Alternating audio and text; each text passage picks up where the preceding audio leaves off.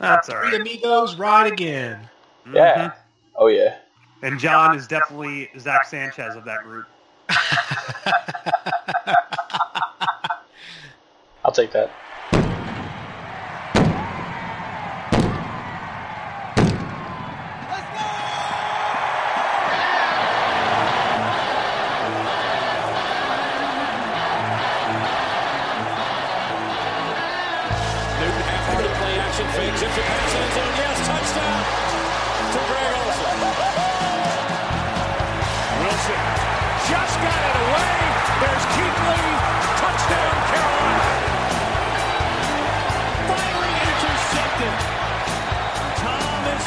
Picks it up.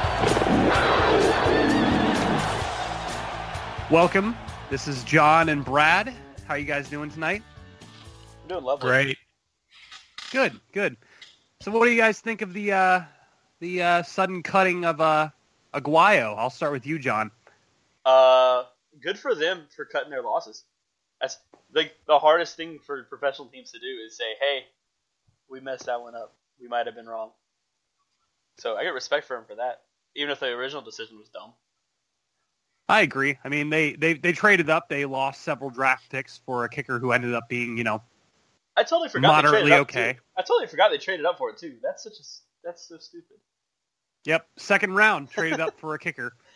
Just had to leapfrog all those teams that were like, "All right, Roberto's top of our board. We gotta we gotta jump on that." Yep. And uh, Brad, what do you think of that? Mr. Kicker Well, I kind of agree. I kind of agree with with John. You know, it, it, it's commendable that they were like, "Hey, this was a terrible idea. We screwed up."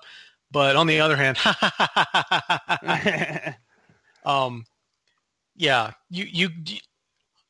I am probably, you know, the world's biggest fan of kickers, and even I wouldn't trade more than one pick in the seventh round to get, move up into the top of the seventh round to get a kicker. You know, it's just you don't do that. There are so many of them.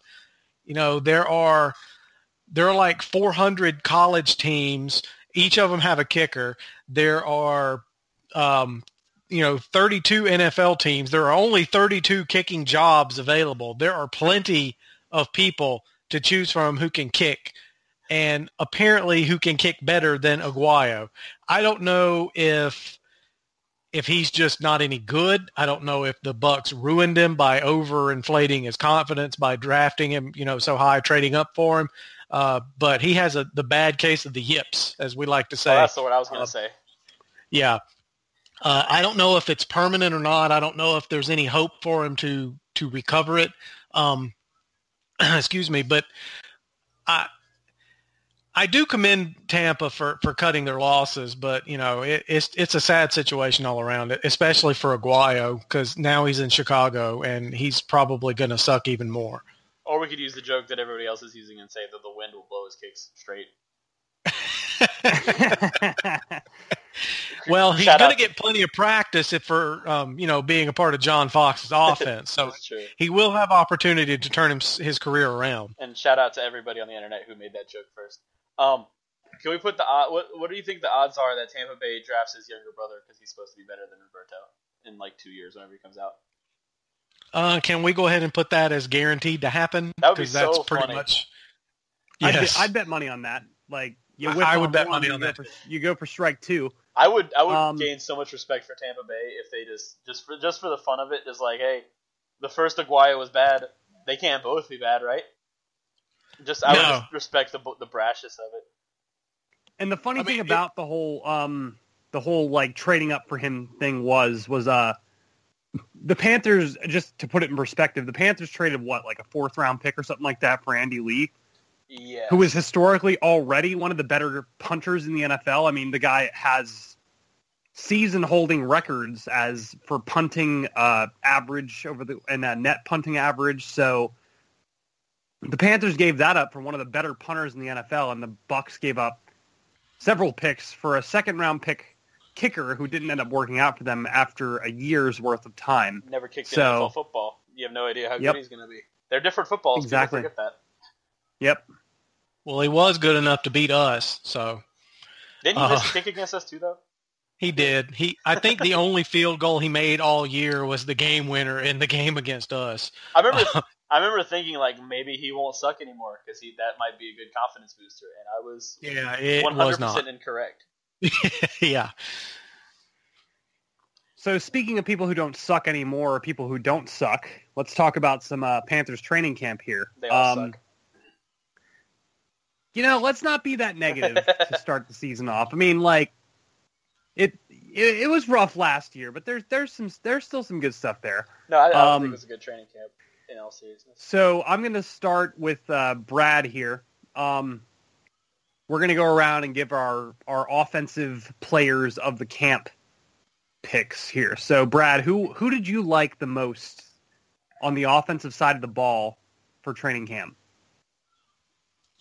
Uh, I'm going to take the easy way out and also prevent the two of you from doing it. I'm going to say Christian McCaffrey. Okay, good. Uh, I was gonna say He somebody else always anyway. does this every time. Every time takes the easy way out. All right, I see how it yeah, but you know, Christian McCaffrey proved that he was worth the eighth pick overall. I mean, he he showed that he can he can run between the tackles. He can split out wide. He can catch passes out of the backfield. He he put Luke Kuechly on roller skates. You know, I mean, it's not like he put third string practice squad guy for the the Bears on on skates. He did it to Luke Kuechly, who's an all pro linebacker. He's the real deal.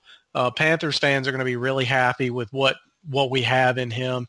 And just to not take the easy way out to prove that Brian is wrong when he says that I always take the easy way out, uh, I will also say that Demir Byrd was Damn very impressive. Steal my. Um, and then you take the obvious pick for the underdog. Yeah, still, Easy way out. Stay, stay, Easy take way both out. of my top two choices. I guess we're in agreement then, though. If uh, they're both both were the, the stars of camp on the offensive side. Well, go go ahead, John. Tell us about Damier Byrd because I'm not going to let BW take that away from you. Okay, well, one thing from training camp that uh, we learned, his name is Demir, not Damier.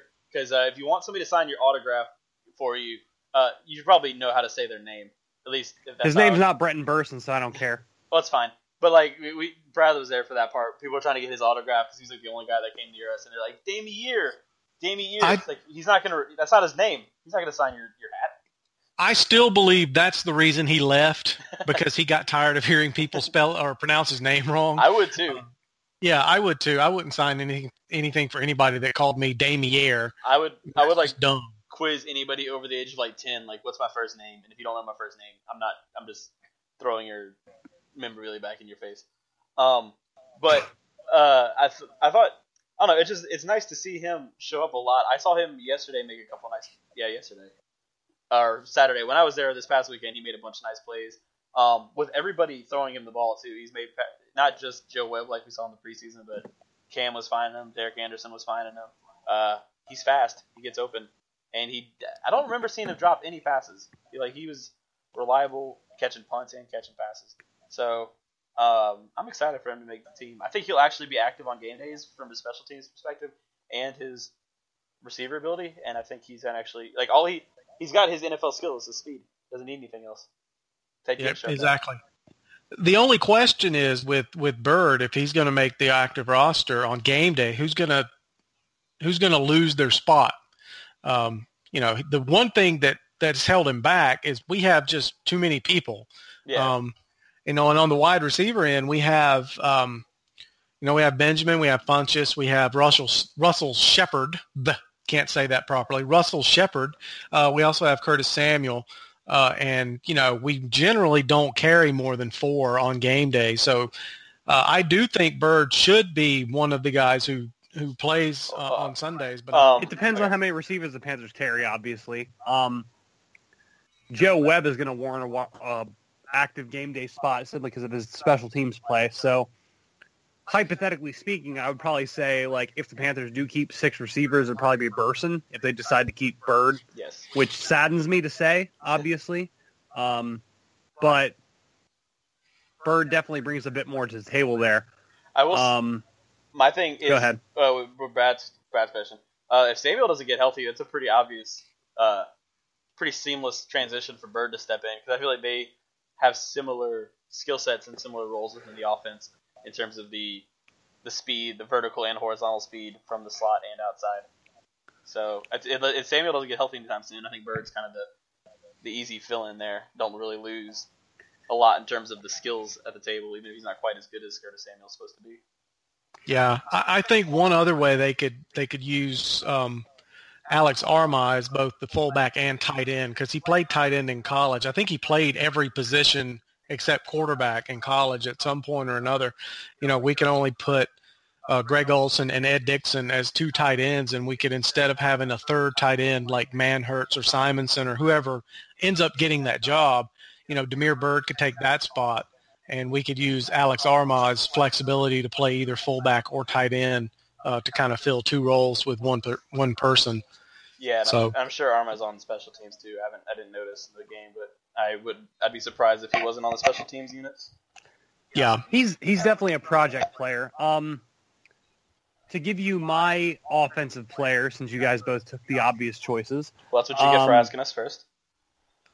Yeah, I would say Taylor Moton would be the guy that impressed me the most, aside from those two guys, because he was the primary backup to Andrew Norwell in the first preseason game. He did pretty well as a left guard, and then they shifted him out to right tackle for the preseason game, and he didn't do too bad then either. So I think the Panthers found themselves a swing tackle with uh, Moton. That's a very Well, I have a question. I have a question for you, Brian. Why are you accusing me and John of taking the easy way out when you picked the other most hyped rookie that we have on the roster? Well, first of all, the second most hyped rookie on the roster is definitely Curtis Samuel, despite the fact that he hasn't practiced. And second of all, he's an offensive lineman, and we know that offensive linemen are a problem for Carolina, specifically tackles. So that's why I picked him. So, you know, Okay. come at me all you want, but I had to I had to make a choice there. Hey, I think it's if I could have just I could have just re I could have just redid your words and said what I wanted to about Christian McCaffrey, but I didn't because I'm trying to bring some good content to this podcast. So there. what is your opinion on Christian McCaffrey? Is he good? Christian McCaffrey is a freak, and I haven't seen a player like that in Carolina my entire time as a fan. The the closest thing that I have to that is DeAngelo Williams, and even then, Williams was not nearly the receiver that Christian McCaffrey is. That guy is going to be really good. Williams, I feel, is also a lot more linear than McCaffrey is in terms of like his athleticism. Like good straight line speed, breakaway speed, but not nearly the like stop and start, cut back and forth wiggle that McCaffrey has. Unless I'm misremembering Yeah, he stops on a days. dime. He Yeah. stops on a dime. Like he,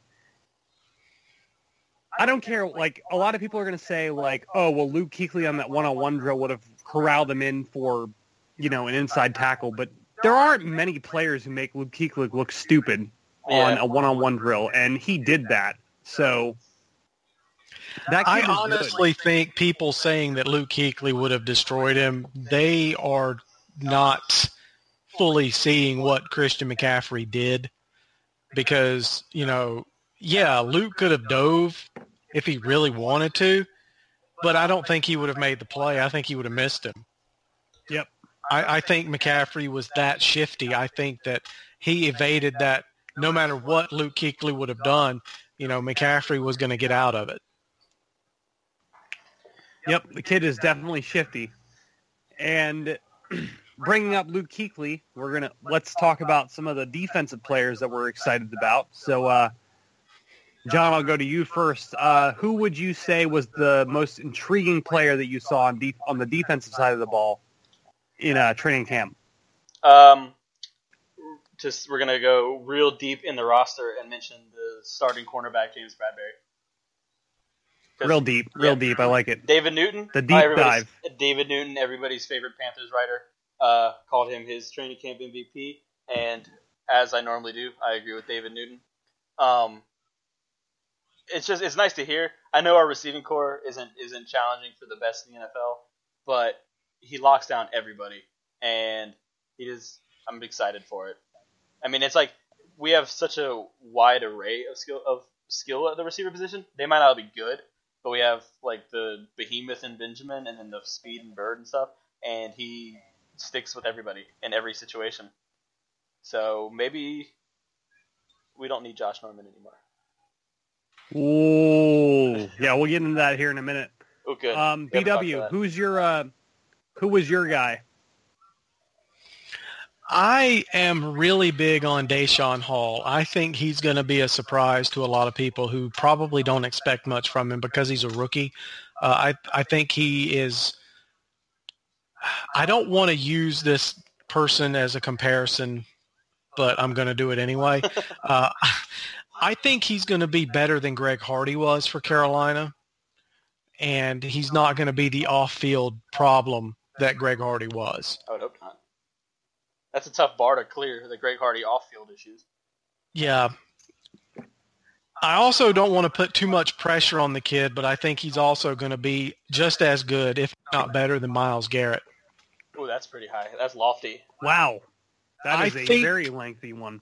I, I think honestly one of the reasons that he was drafted as low as he was is because people were focused on Myles Garrett too much. Um, but Daeshon Hall is really, really good. Well, I hope you're right. I mean, he's had a good camp. He had a few what would have been sacks against the Panthers quarterbacks. Thankfully, he didn't actually hit them and hurt them. So, Send a message. Um, drill the quarterback in practice. Just, just, Yeah, just to make him, make him feel you. Make him understand that you're there. Yeah. Um, so my guy would probably be Michael Adams, honestly, because I saw Michael Adams being signed, and I said that's you know that's pretty close to what Roman Harper was. But what I'm seeing from this guy in camp, that guy is a ball hawk, and he's got a pretty good athletic. He's got a pretty good athletic skill set, despite the fact that he's like what 34. I'd say I think something like that. that. I think unlike He's Roman, 36. unlike Roman Harper, he probably runs a sub five forty at this point in his career. This Yeah, guy He also doesn't like look he's- like he's 85 like Roman Harper does. Roman he Harper plays like he's in his early he's he's in his like mid twenties, and I'm just like I'm awed by that. And so you got Kurt Coleman now, who is in one of his prime contract years as far as uh, getting extended, and now Michael Adams is coming around and balling too. Those two guys are gonna be pretty good together, in my opinion. Like Michael Adams has surprised me quite a bit because I expected him to be more of a like a run support guy, more of a like up on the line of scrimmage, make a tackle type guy, but not so much a ball hawk. But all I've seen in camp is him making like these athletic interceptions off the tips. Adams has impressed me. He really has. I also- but uh, I also like hearing that he's the people are. Uh, Saul McCaffrey tweeted a picture of him sitting there listening to Mike Adams talk, and said, uh, "When the old guys basically said when the old guys talk, you listen." So he's got that veteran presence that Harper had, and hopefully he'll be better on the field than Harper was. Uh, yeah, Well- and he's definitely been around for a while. He has like Adams has been Adams has been through multiple teams. He was with the Broncos. He was with the Colts. He was with the team between that. You know, the guy has started and done well with multiple teams. So clearly, he's not a scheme guy in the sense that you have to have the right scheme for him to, suc- to succeed. So that's always good. Um, I will say I want to throw in one one little thought here because I see this all the time. Um, somebody posted about the training camp MVPs, and basically every comment was like, "Oh no, they're doomed." Um, I hate football superstitions, and I hate people thinking they're curses. Uh, just because somebody gets called a training camp MVP by some writer that I, the player will never hear, uh, it is by no means a uh, dooming, a damning of their season. Usually, right. the reason they usually are the reason the uh, training camp MVPs flame out is because it's usually a bad player that's surpassing their uh, floor bottom level expectations. So it's like, oh, this ninth wide receiver is actually not as terrible as we thought. So it's like, oh, training camp MVP, and then it's shocking when he doesn't make the team. It's because like he was never going to make the team to begin with. The people that we've been talking about, like they're good. Them being training camp MVPs will not make them less good. Yeah, and plus the curse only happens if Ron Rivera says it. It doesn't matter if David Newton says it. It's only when Ron says it. I'm sure it's uh, it probably goes to their head.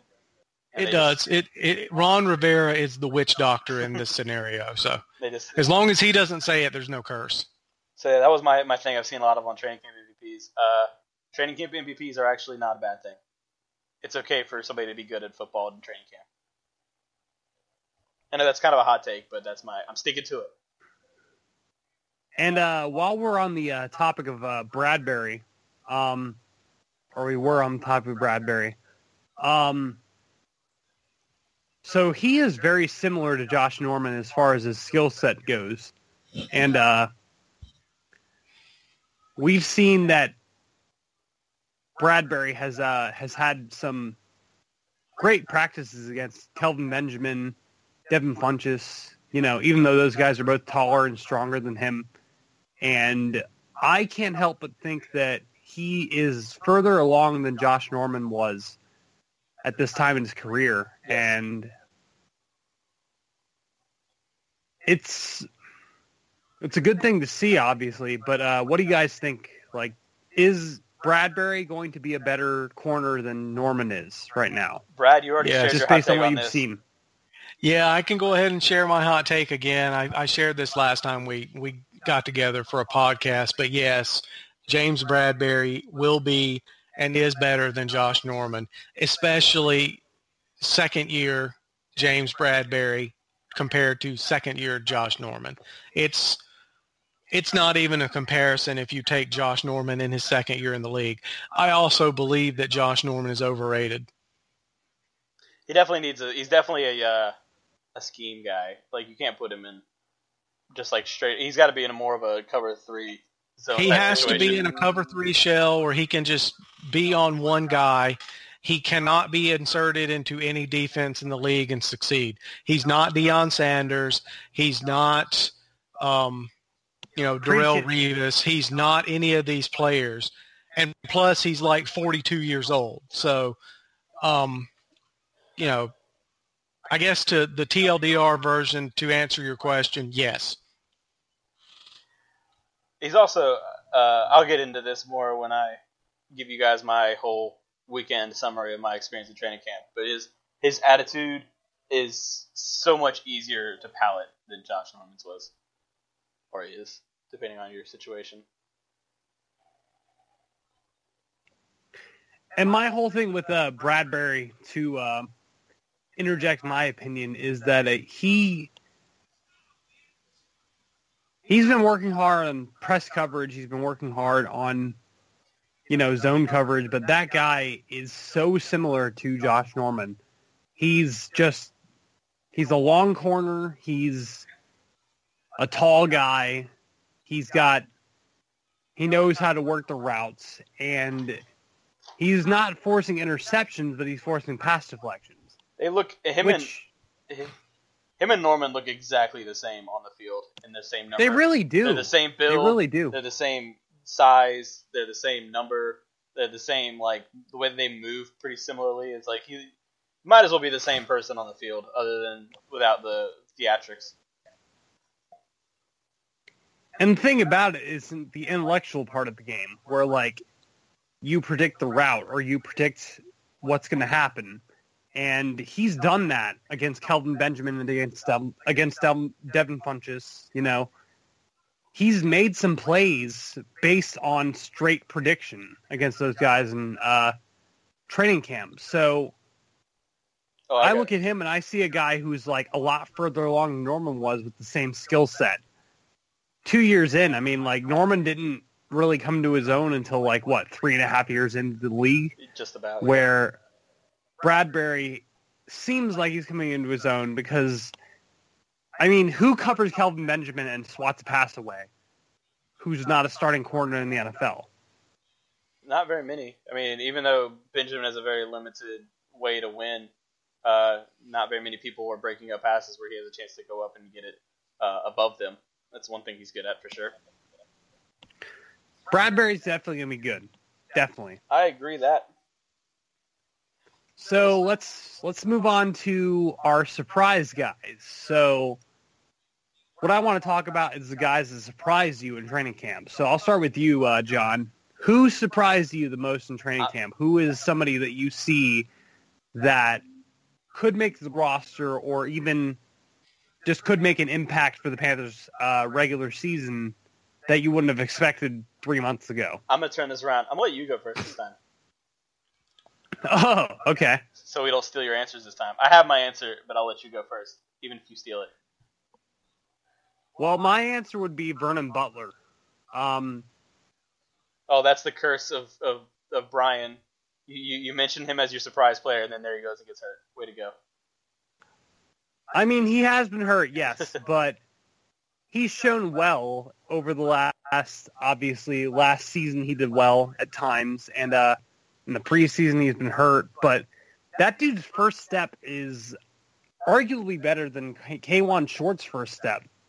Whoa! So put- whoa. Sound the alarm. Hot take alert. I wouldn't call that a hot take. It's true though. Like that was his like when he was in the draft, that was the big thing that I heard about him was that his first step was so fast as a defensive lineman. And even Yeah, if it's not even if it's better not than better Kawann than man, come on. but even if it's not better than Kawann Short, even if it's like around the same level, you got two guys who can make that first step and beat an offensive lineman and get the sack. I mean, Butler has sounded like one. He's a, very good defensive tackle and rusher in camp. So when he's healthy, Carolina has Kawann Short, Star Lotulelei, and Vernon Butler. That's a pretty good defensive tackle rotation. I mean, not a lot of teams have a, to- a rotation like that.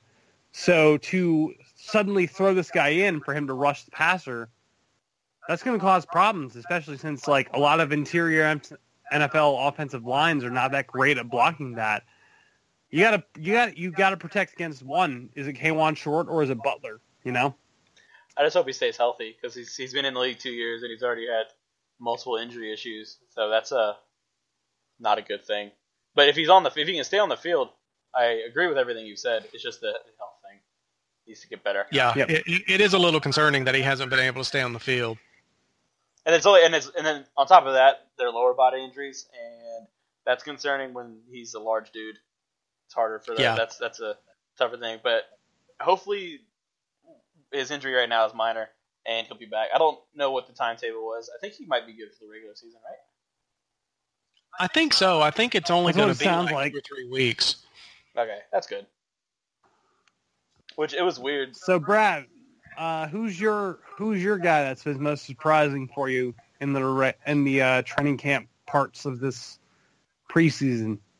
Well, my guy actually makes the coaching staff's decision making a little bit more difficult because I'm going to go with Kaelin Clay, the wide receiver. He he's looked pretty good in the limited time he's been on the field, and he not only looks good as a wide receiver, he also looks good as a punt returner. So, and I. I I apologize in advance, but he does look like he might be the one to take Brenton Bersin's spot on the roster. He's so fast. No. Kaelin Clay is I very mean, he fast. is very fast. If if the if the coaching staff wants to add speed to to the roster, uh, you can't go wrong with with a trio of Curtis Samuel, Demir Byrd, and Kaelin Clay. And then when you add that to um, you know Kelvin Benjamin and Devin Funchess, who have size, and then Russell Shepard, who is a good route runner, that's a really good group of wide receivers. and it has a, a, a wide range of skills. It's not it's Yeah. not like uh, a couple years ago when we first ran Birdie. It's like we're just gonna collect all the six foot five, two hundred forty pound receivers that run four eight forties, and we're just gonna be bigger than you. And we learned that didn't work so good. All right, John. So who's your uh, who's your player you're watching right now? Not Alshon Jeffery. uh, the fact that he's playing left tackle and not being terrible at it is pretty cool. Um, not what I would have expected when we cut him for being a bad left guard. So it's nice to see him. Little redemption story. Future thirty for thirty. Yeah. Yeah, well, he played left tackle in college. I mean, granted, it was like you know the Northeastern Dentist School of of the you know, arts. of the arts or some crap, but you know he played left tackle in college. So it, I never understood why they switched him to guard in the first place. It never made sense. Well, and, you know, If you ever he also is not Alshon Jeffery. if you ever watch um, any draft coverage, uh, any tackle that doesn't play in like left tackle at a premier college should kick inside the guard uh, when they get to the NFL. I swear, eighty percent of tackle prospects in the NFL draft like, yeah, he's probably gonna have to kick inside the guard because his arms are a quarter inch too short, but uh, he's not a bad prospect. and then Yeah. maybe they should actually just stay the position they played their whole life, and they might be better. That, yeah, It's a that weird usually concept. works out better. But it might might be the case. Worth a shot, right? Try them at the Yeah. position they've always played.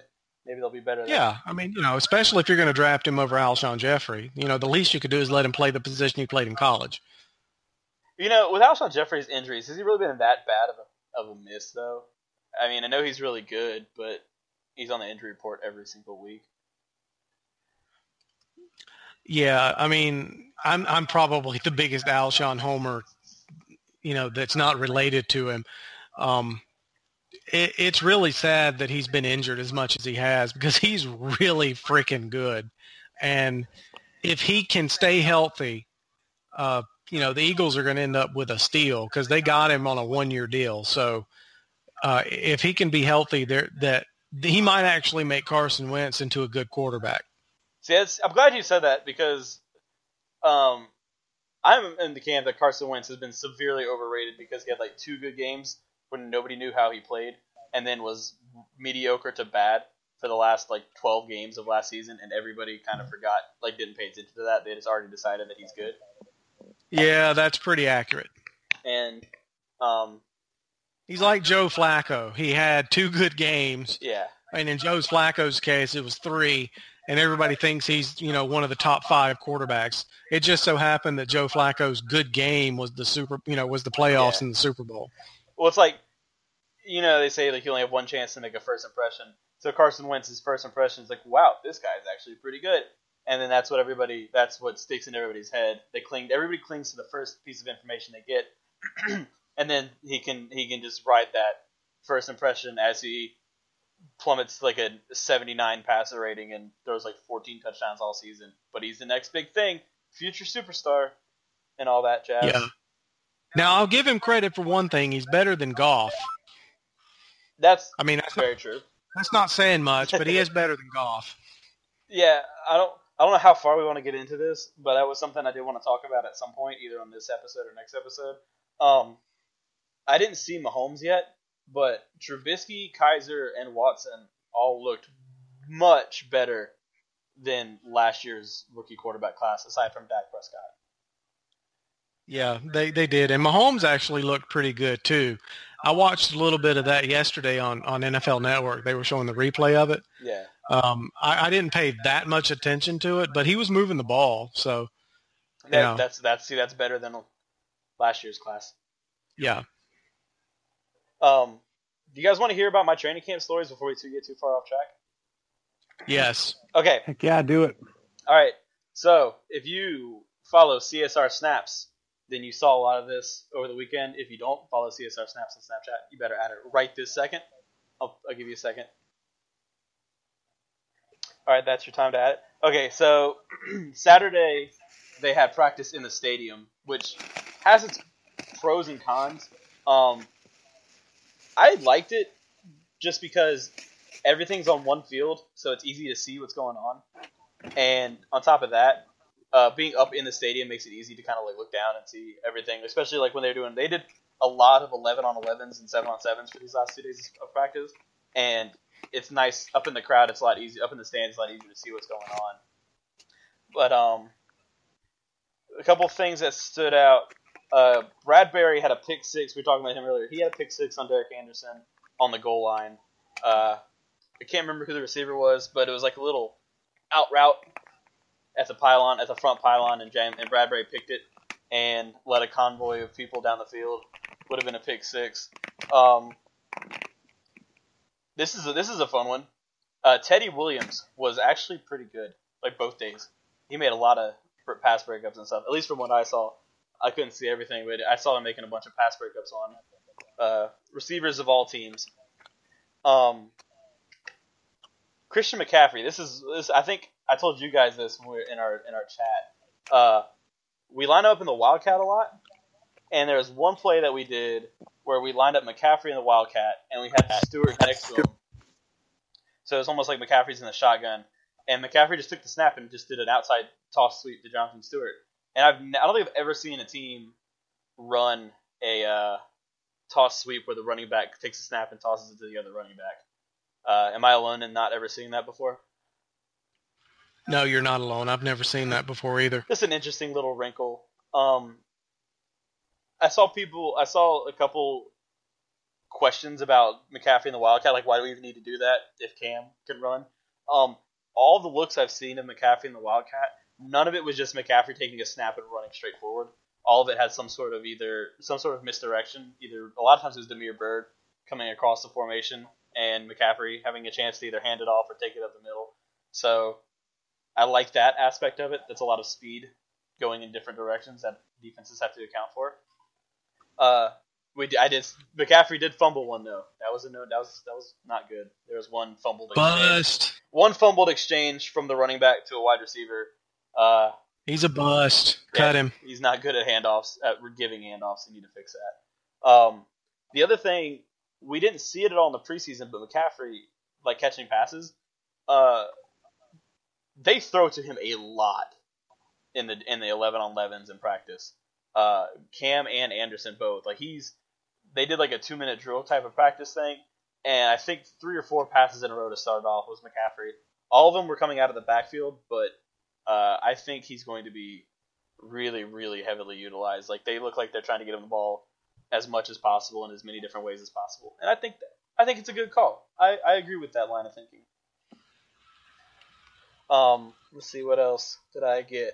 Uh, also on the Snapchat, you know, I don't know what that thing is called that the kickers use when they're kicking by themselves, a little stand that they use to hold the ball for them.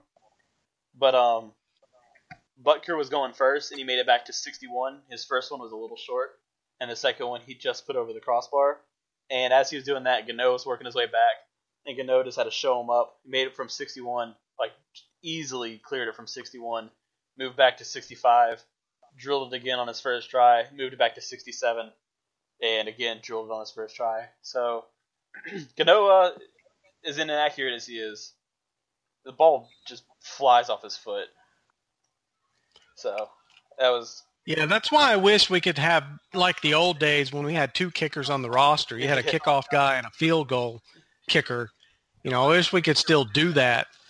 And you know, maybe if the NFL goes back to you know, or even goes to letting teams dress all 53 players for game day, maybe we'll see that sometime in the future. But it would be nice to be able to take advantage of Gano's you know ability if we to a, kick the ball out of the back of the end zone. if Gano could be the kickoff guy and guy for kicks like over 50 or whatever, and then and so on and so forth. Have like an accuracy guy and a distance guy like a lot of college teams do. Um, Yeah, And then they both they went to uh, like actual like snap and hold and stuff, and they both went back to 59, and they both made it on their first try. But uh, Butker's came out super low, like it might have been dropped if it uh, might have been blocked if he had gone against live action. But um, enough of that boring football stuff. I'm gonna tell you guys about the uh, the gnome signings. So uh, practice ended, and we went over to the where like all the players sign, and we are just kind of getting a feel for who was around. And the first guy I saw was Alex Armah, and he didn't have a whole lot of people around him, so just like, "Hey, Alex, you want to sign this gnome?" And his reaction was what I imagined Greg Olsen's was when you guys, from what you guys have told me.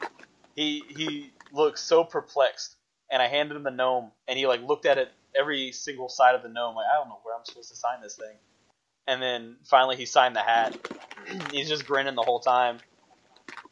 And then we walked uh, we walked further down and we saw McCaffrey. I did not get a chance to get McCaffrey to sign the gnome. He's kind of a hot get for his uh, autographs. really? Yes. That's a surprise.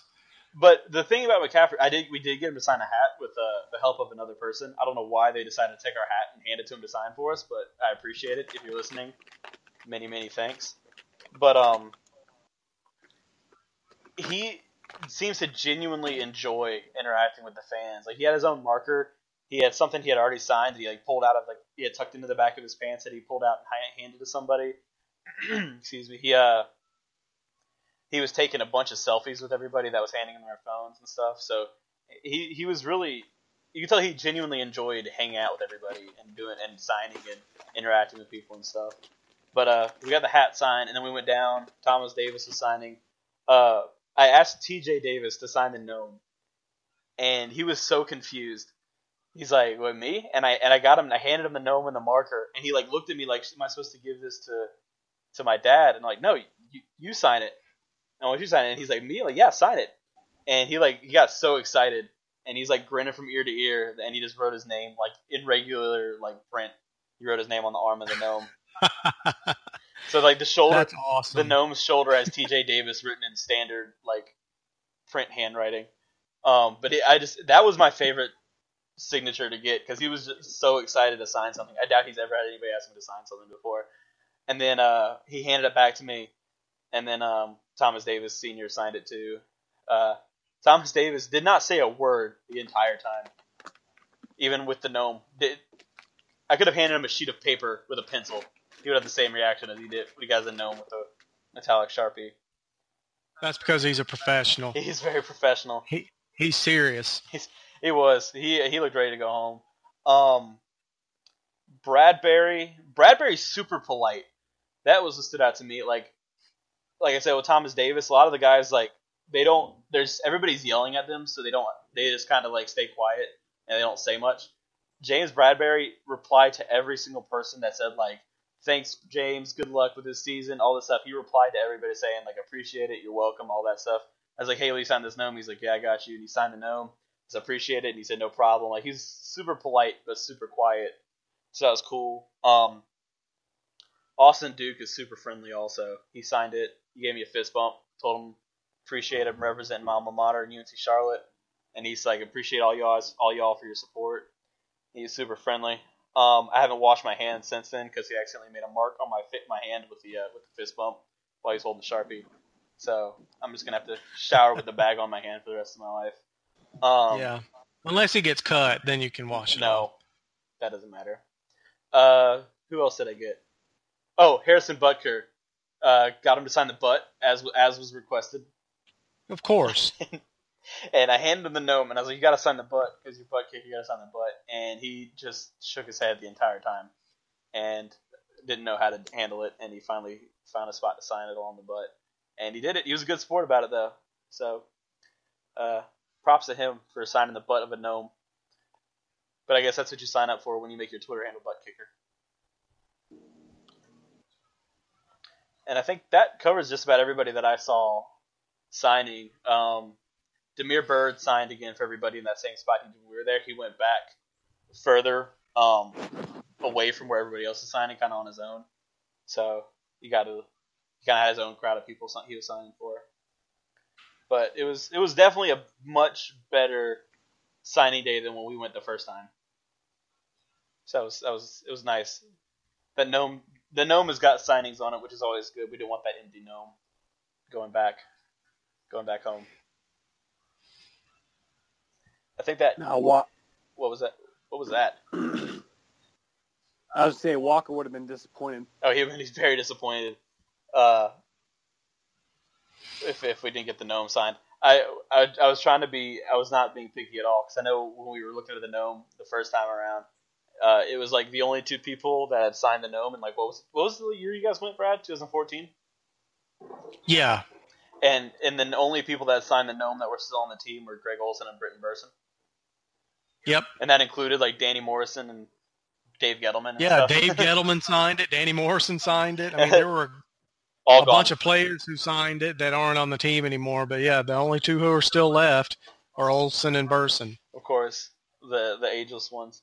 And then, so I, I, I figured it'd be fun to have this to look back on the same thing, seeing if like Alex Armah and Austin Duke and and all of them how long they last, and maybe the first ever Panthers autograph for T.J. Davis. Might be. It's, look at that in 15 years, and T.J. Davis is, is an NFL player, and uh, we got his name signed when he was nine. The funny thing is, is no one will ever believe that he really signed it because if he just printed his name, I mean, anybody can just get a nine-year-old kid to print T.J. Davis on a gnome. I will say this. So I will say this: his handwriting on that gnome is better than my handwriting on like paper and pen. So that's that was a little disappointing, wow. Damn. but good for him. Like I said, that's my favorite my favorite autograph because just from his his genuine like how how excited he was to actually get to sign something. So that's uh training camp stories from Jon for uh, the last two days of camp. Um, it's a good time. I highly recommend anybody that hasn't gone out to go out.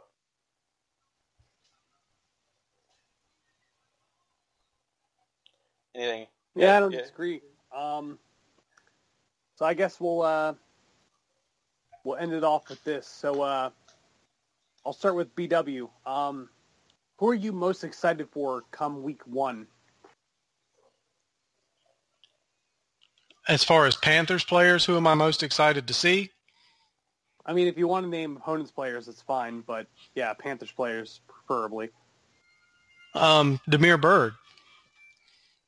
I want to see what he can do. I want to see him get a game jersey, and I want to see him, you know, beat somebody deep. Nobody expects him to be open because you know he's just a mere Bird.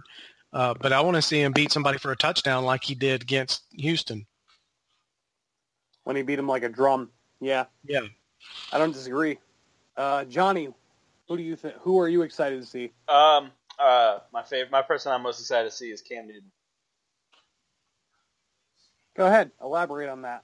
No, No, just straight no. no, uh, no. I just because he hasn't thrown at all, and I think everybody's concerned. And I think I don't know the little bit I've seen him throw, he's looked really good, even if he doesn't have the zip as he's getting better. Um, we haven't seen him at 100 percent in a long time, and I just even like those last few games are kind of what stick out with all the oh he hasn't completed 50 percent of his passes in forever. Uh, I'm just excited to see fully healthy Cam Newton with players that might actually make it easy for him to throw it to. All right, valid point. I'll go with uh, Julius Peppers because Peppers is essentially a co-start alongside Mario Addison and Charles Johnson. So what I expect to see is him rotating in with both of them as a defensive end, and the Panthers defense have been raving about him, and he's what 37 now. Like, something like that. It's what's pretty funny. Speaking of Peppers, uh, it was hard to tell on Friday, or on Sunday because they play they practiced in that far field again, so I couldn't see everybody that was participating in the, the drills. But uh, on Saturday, I swear Julius Peppers was on the field for like eight plays the entire practice. Like he did very little work, which I guess makes sense when you're like one of the best ever and you're 37 years old. But it's just funny to me that Peppers basically was on the sideline almost the entire practice. I mean, the guy has already proven what Yeah. he's got. There yeah, no reason for him to wear himself out. he's still he's still beating young guys like Daryl Williams. So I'm excited to see what they u- what they do Oh, with him as a rotational sure. pass rusher in that Mario Addison role. That's what I'm the most excited to see because he's not going to be the uh, three down starter that he used to be. He's going to be the guy that they throw out there in pass rushing situations and. A fresh Julius Peppers up against most offensive tackles in the NFL is going to be a problem. So oh yeah, I'm pretty excited for that. he did. That, that- now that you mentioned that, there was one play I remember. I specifically remember that he went in. It's it's it's a storm here. Uh, specifically remember that he went in, and he came in, went into he went and played left end, went up against Daryl Williams, and just destroyed Daryl Williams on the one play he went in for, and then he came and sat back down. So uh, Julius Peppers, man. I'm looking forward to this season. He just sits out for a couple plays, like, hey, we need a sack, go get one, Julius, and then he'll go in there and wreak some havoc for a couple plays, and then get a breather. Yep. Yep. Anything else you guys So want any- to talk about?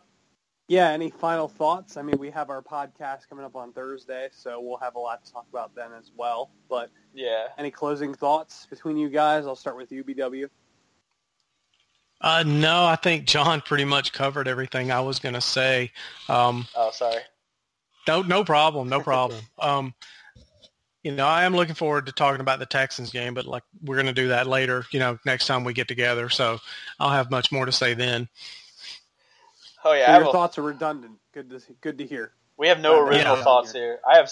I have. None. I, I'm not. I'm a thought aggregator. I don't provide original thoughts. I have a couple things. Yeah, I'm. Uh, a couple things that I want to talk about from the Texans game and just other preseason things around the NFL. We'll watch the Titans game before we record on Thursday, so I can get an idea of uh, what to look forward to then. Plus, apparently, it was the worst game in the history of football games, so that'll be uh, exhilarating to watch.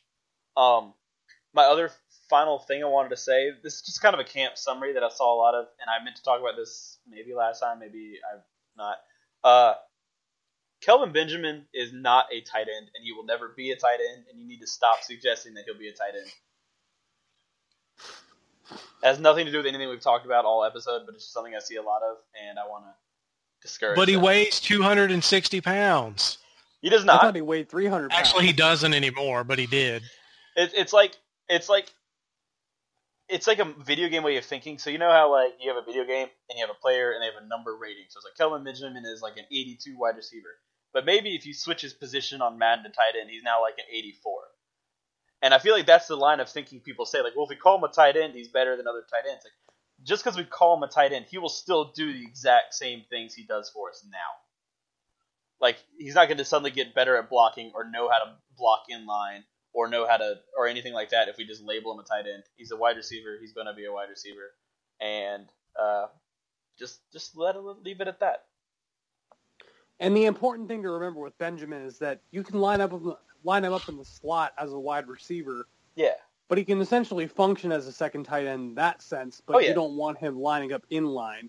yeah, And I think Carolina addressed a lot of their issues with the whole like let's complement Greg Olsen with uh, Christian McCaffrey in combination with Greg Olsen, or excuse me, with uh, Kelvin Benjamin because Benjamin is the guy where you line up the slot with a wide receiver or with a linebacker. That linebacker is not going to be able to cover him. I don't care who it is. yeah. He Not even Luke Kuechly can cover him. Like the guy is six foot six, you know. yeah, So you you put him in those situations to, to succeed, but you're not necessarily making him a tight end. So yeah. I agree. I don't think Benjamin's a tight end at all. I mean, he's a guy who can block defensive backs and put them on their on their butts, but he's not somebody who can like level a linebacker Yeah. in one-on-one blocking situations. So I agree. I definitely agree. But yeah, we line Um, up like you said. We line up in the slot. He functions as like a move tight end, and we've done that a plenty. Have him in the slot where he can box out corners on quick slants and things like that. Uh, we don't have to Yep. call him a tight end for us to use him like that, and we never will call him a tight end because that's just Yeah. useless. Like we said, All I can say is on fourth and short, I could count on Kelvin Benjamin to make that catch just because of his size and where they line him up at. But yeah, I mean, anyway, it's uh, we got a lot more to say next podcast. But any closing thoughts for the two of you? I that was that was my last thing. Was uh Yeah, I thought well, we it was a good point. closing It was a good thoughts. point, and I think we'll I think we'll uh, address that a little bit more in the next one. But so, yeah. We'll see you guys Friday. see you guys Friday. Hopefully, we make this conversion this time and actually do it. I'm sorry I was in DC, but we'll make it happen. So. Oh yeah, we probably should have Yeah. let off with that. You know, like, hey guys, this is why we didn't have an episode on Friday. But here's your Yeah, that would have probably been a good idea. Well, well, no, no. I mean, like, I have my own life, and like, you guys, you guys just need to to not judge me for having my own time off. I mean, like, I can have my time and go do what I want to, and you know, we do we do two podcasts, and you're already trying to take time off. Already think Seriously. big time. I wasn't paid for it, so I don't care. That's oh well, you need to work. You need to figure that out. You're not getting your where you you didn't get your paycheck. All right, BW, give me that PTO, and next time I'll make sure to to let our audience know that I was off for a reason. So, but yes, I'm Yep, the entire we'll see. reason why the podcast didn't happen last Thursday. I was in DC having a good time. I apologize. Not really, though. I'm not sorry at all. But you we know, owe you guys nothing. we owe you nothing because this is our third episode, and I didn't mess up the intro this time. So. Oh yeah, we should have done that too. A lot of error. I guess we messed up by not messing up because we said we are going to do that. Yeah, yeah, we Yeah. can't even we can't even screw up right. But anyway, catch us on Thursday, or I should say Friday. Um, we'll have some more information for you guys, but hope you enjoyed the show. Later. Later. Later. I said I'll always remember the wood grain beneath my feet in a busy street. I never said I was angry, but I think I'm still in misery. But it's what I Down for and I think I'm waiting. I think I'm waiting but no, I won't fall, and I wouldn't trade it. I wouldn't trade it down for life.